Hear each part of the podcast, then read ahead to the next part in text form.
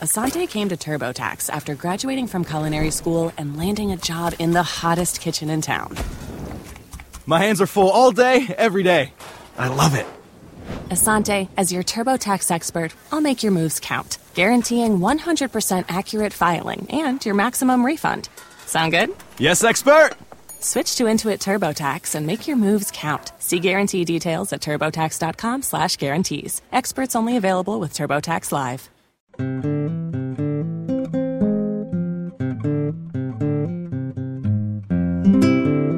Hey all, it's Mark Linsenmayer. Wanted to talk to you about this thing we've been doing throughout 2015, which is holding after shows for the Partially Examined Life. To use an analogy, if the episode is the lecture portion, then the after show is the discussion portion. And we've been very lucky for the last bunch of these to have comedian Danny Lobel of the Modern Day Philosophers podcast hosting for us, and one of us PEL guys shows up, in this case, me. So we're very excited about how these have been going, and I think they're about ready for prime time. Now, we don't really want to post the full audio on the podcast feed here.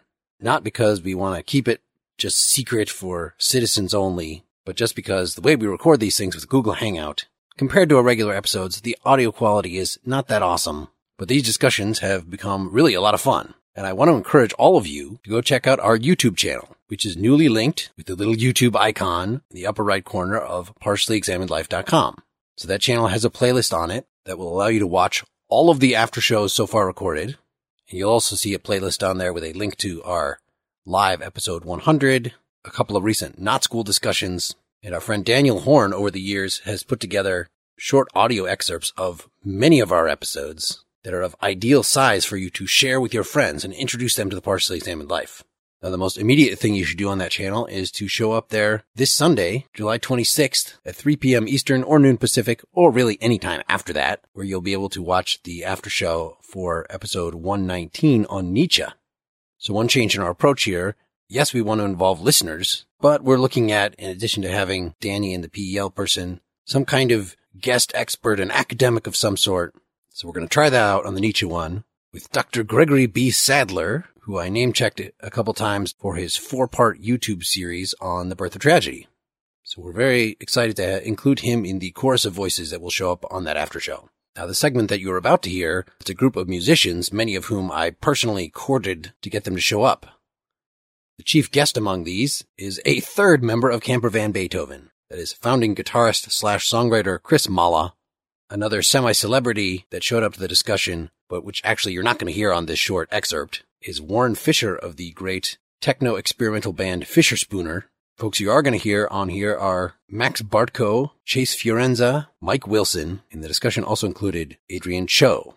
All right, thanks for listening. Hope you enjoy this small chunk of the episode 118 after show on songwriting, which kicks off with my elaborating some of my comments from the end of our discussion on authenticity. If you listen to the full discussion, you'll hear a lot of fetching about the state of the music business, originality, humor in music, many other topics. At least my conclusion at the end of it was this whole authenticity thing. I compared it to being fashionable, and I did not mean that it's just like, oh, you shouldn't worry about that. Don't worry about being fashionable. That's stupid. Don't worry about being authentic. That's stupid. I was concerned about it that it's a spectator-related thing rather than a creator-related thing. I think it's legitimate as a person listening to something to say, is this coming from a person? Is this coming from a corporation that put this together to make something to my tastes? Imitating people who actually had something to say. As a listener, that's important. But as a creator, you already know whether you're a person or a corporation or something. It's not even an issue. So it was kind of weird that Victor himself, that had to do with his own progression as somebody who was trying to delve deep into the blues and these other traditional forms, which is kind of a strange foreign thing to me. It's not something that resonates with me that much. I would rather use traditional forms to make something new and crazy, not try to get back to the authentic 1940s stuff. So I was interested to hear about his struggles with that. And I guess there's a question right there that he was taking as his paradigm of authenticity, getting in and playing really old blues numbers. Yeah, so you're playing something somebody else wrote. You're playing something maybe the words have been going around the culture for a long time, yet you could still think that's authentic. There are different pictures of authenticity working. I mean, in the case of folk music, I mean, folk music is, by definition, something that belongs to everyone and no one. Every performance, every version is an authentic version of this thing. that we all recognize and pass around and carry with us. It's something to share. And I think that's the expression generally. You listen to somebody, you pick up something, you incorporate it into what you do, whether it's literally lifting a sample or learning a lick or inflecting your voice a certain way. That's just part of the process of music as a human activity. It's something to share.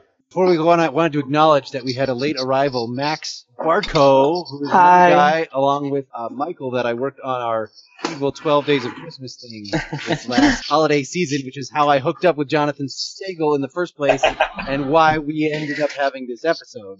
I'm an electronic musician. I've been a rapper for a long time, but the contributions that I've been putting here are mostly electronic. I think what really permeated my experience with music and was really at work when I was listening to the episode is I also grew up with a kind of indie rock kind of sense of authenticity and looking for the authenticity. And eventually I was very scarred to realize that all of my tastes were constructed by a corporate machine, that my desires, that what I believed was real was... Or at least mediated through it, yeah. And there's a bizarre kind of authenticity in embracing how constructed you are, which was a part of the industrial movement of the 1980s. And I'm still a little bit lost here. I don't know what to do with that. And especially if you look at art history, there was this idea before the more Enlightenment humanist art values where authenticity was something about the self and bringing you to a universal experience. There was this idea of authenticity actually continuing a tradition and putting as little of yourself in the work as possible. That's certainly true with a lot of strains of computer music. I'm not going to lie. I have a question for Max, though. Sure. You mentioned that it bothered you to learn that your music was arriving via some corporate distribution and was packaged up. So why did it bother you? Thing as a listener really well, but I don't think that this ends up going away as when you're a performer, it gets more insidious. The idea that, is this coming from me or is this coming from a machine? And it seems pretty straightforward where you have Iggy Pop, he's this junkie, he couldn't get a corporation together if he tried, he's just out there sweating and doing his thing, and then you have a team of suits behind him that are altering the sound and marketing. There seems to be this dialectic of authenticity and corporate values there. Whereas now, those suits and the performer are like the same person. Instead of there being this clear opposition between people who are in it for the music and expressing the human experience and people that are trying to make a buck, those things have collapsed. The thing that is an expression of the human experience is trying to make a buck. Trying to make a buck ends up becoming like a valid expression of the human experience because it's so central to our lives. This challenged my own conception not only as a listener but as a performer. All the music I grew up with, my Pink Floyd was like a holy relic to me. I only really listened to Pink Floyd because my dad showed me Pink Floyd, and my dad heard it on the radio, and my dad didn't understand that Young Lust was a satiric tune making fun of cock rock, and just kind of listened to it on face value, but he really enjoyed it, and he passed it on to me, and there was a total authentic experience I was having within this extremely mediated realm. The feelings I was getting was this what Schopenhauer is talking about, this sense that art brings you to the universal of humanity, whereas I'm really dealing with this particular set of trends that was in the mid-'70s. Actually, just because you brought up Pink Floyd, I watched a couple of documentaries recently, and the fact that Roger Waters describes it as their shared goal as a band was to become millionaires. And this is one of the most sort of creative, artistic bands of the time, and that's sort of why it fell apart, because they became millionaires, and then I don't think I need to write songs anymore. Okay, so they took care of that. So that disturbed me as a listener, especially when I started making music and trying to go for the authentic, because I think this is what makes indie rock people abandon indie rock and look for previous traditions like the blues. Or for me, I went even further into mediated land and I went to hip hop, which, is literally composed of cut-up disco breaks at its inception. People do make the authenticity argument with hip-hop, but it's even harder to sustain. Is it the lyrical perspective, whether it's I'm from the streets or whatever you happen to be communicating the rap? What about even just surely the instrumentals? Is that even a concern of authenticity, or is it that, am I sampling too much? Both. There's the question of hip-hop's cultural particularity, because if you've noticed, most of the music we're talking about comes from American black traditions and eventually is subsumed, taken away from those traditions and kind of not really associated with them anymore. The blues, I think, old white dudes, jazz, old white dudes, rock and roll, middle-aged white dudes, you know what I mean? But hip-hop has kind of evaded that kind of institutionalization because it's supposedly associated still with the black experience in America, even though if I go to the hip-hop shows in San Francisco, it's a bunch of crunchy granola hippie MCs. So there's that. And then there's a whole debate, especially in the 80s and 90s and into the 2000s, where there's an idea of how to sample authentically. If you sample something that other people had already sampled, is that authentic? Are you copying their sampling? Like if I sample the same record that Dr. Dre sampled, that's not an original sample. Or I've heard rappers articulate that if you can only play instruments, if you only fuck with keyboards, if you can only play instruments and you don't know how to use samples, that you're inauthentic. Like I've heard it from every angle. It's crazy. It's like combing through a metaphysics textbook and being left with the aporia at the end of like, I don't know what's authentic. Well, authentic sample just sounds like an oxymoron to me, which doesn't mean it's not fine to do. But I trouble yourself. When I think about when I use samples, I usually use samples in order to the level of notes of the soonest.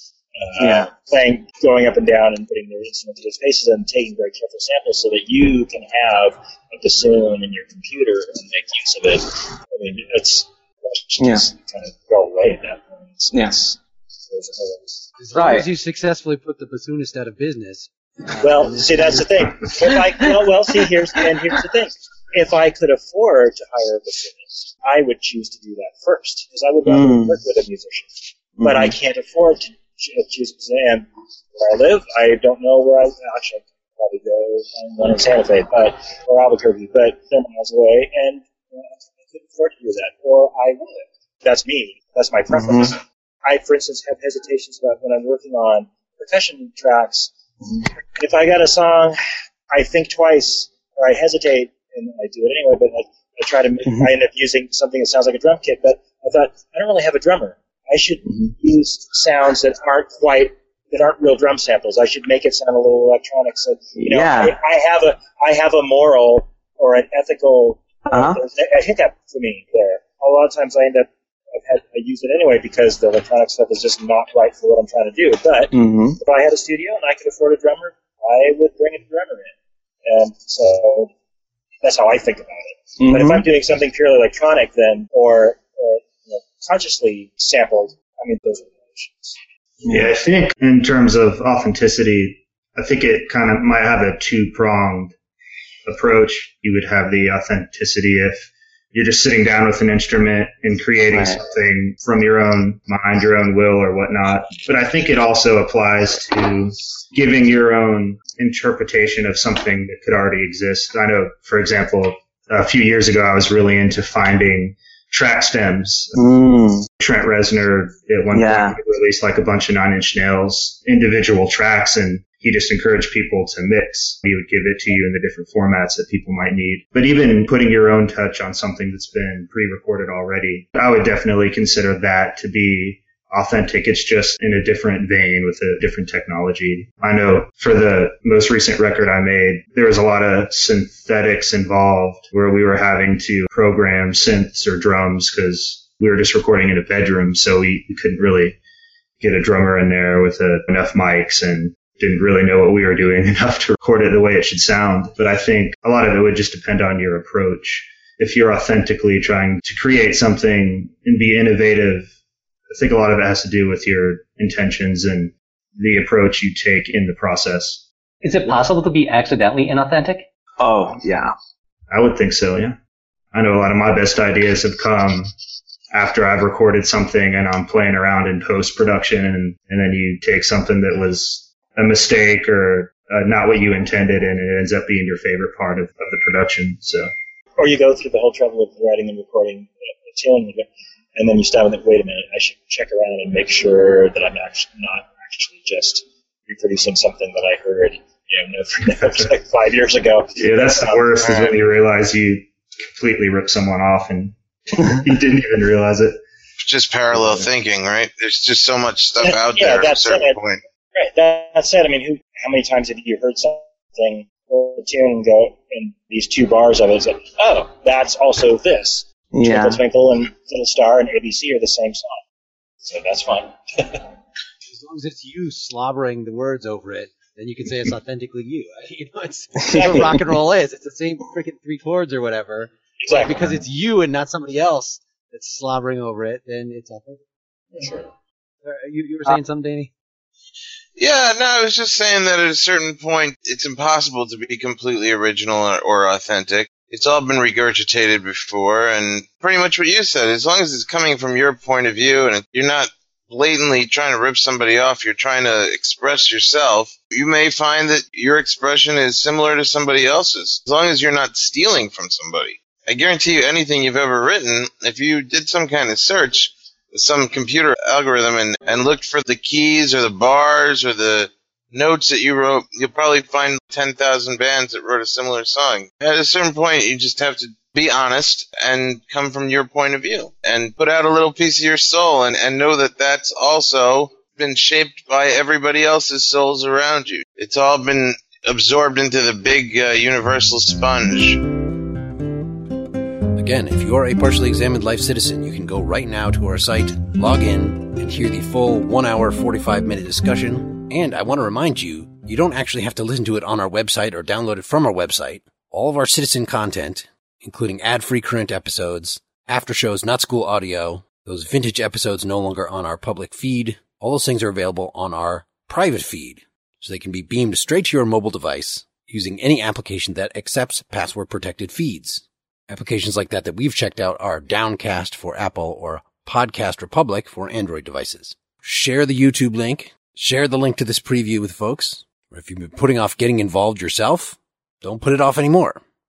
So August is almost upon us. If there's something that you want to talk about with other listeners, it's just $5 a month to become a Partially Examined Life citizen to support us. And this would be exactly the time to go propose a not school group. We can walk you through the process of running one. It's really very simple. And it doesn't have to be on a book that you've read. It could just be on some past Partially Examined Life episodes. You, say, want to talk about ethics with people, or about hermeneutics, or about existentialism, or about any of the themes we've covered. Or maybe you want to get people to watch some online lectures with you, watch some of the philosophy movies on Netflix. There are many, many options for not school groups. The after shows just being the most visible one.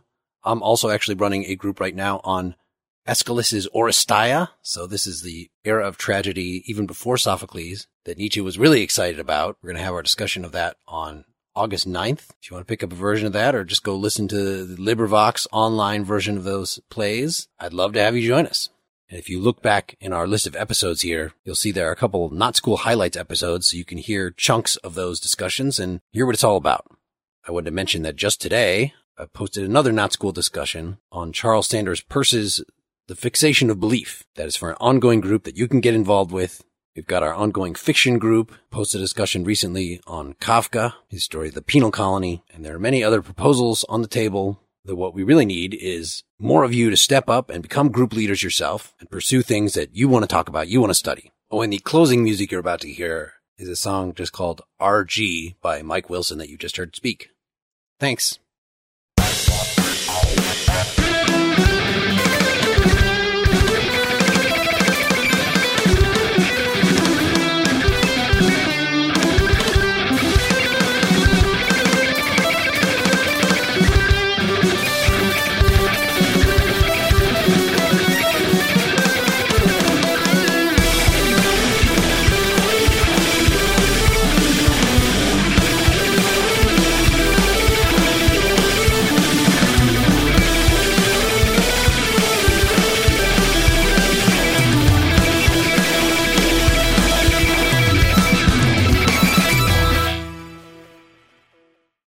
Join us today during the Jeep Celebration event. Right now, get 20% below MSRP for an average of $15,178 under MSRP on the purchase of a 2023 Jeep Grand Cherokee Overland 4xE or Summit 4xE.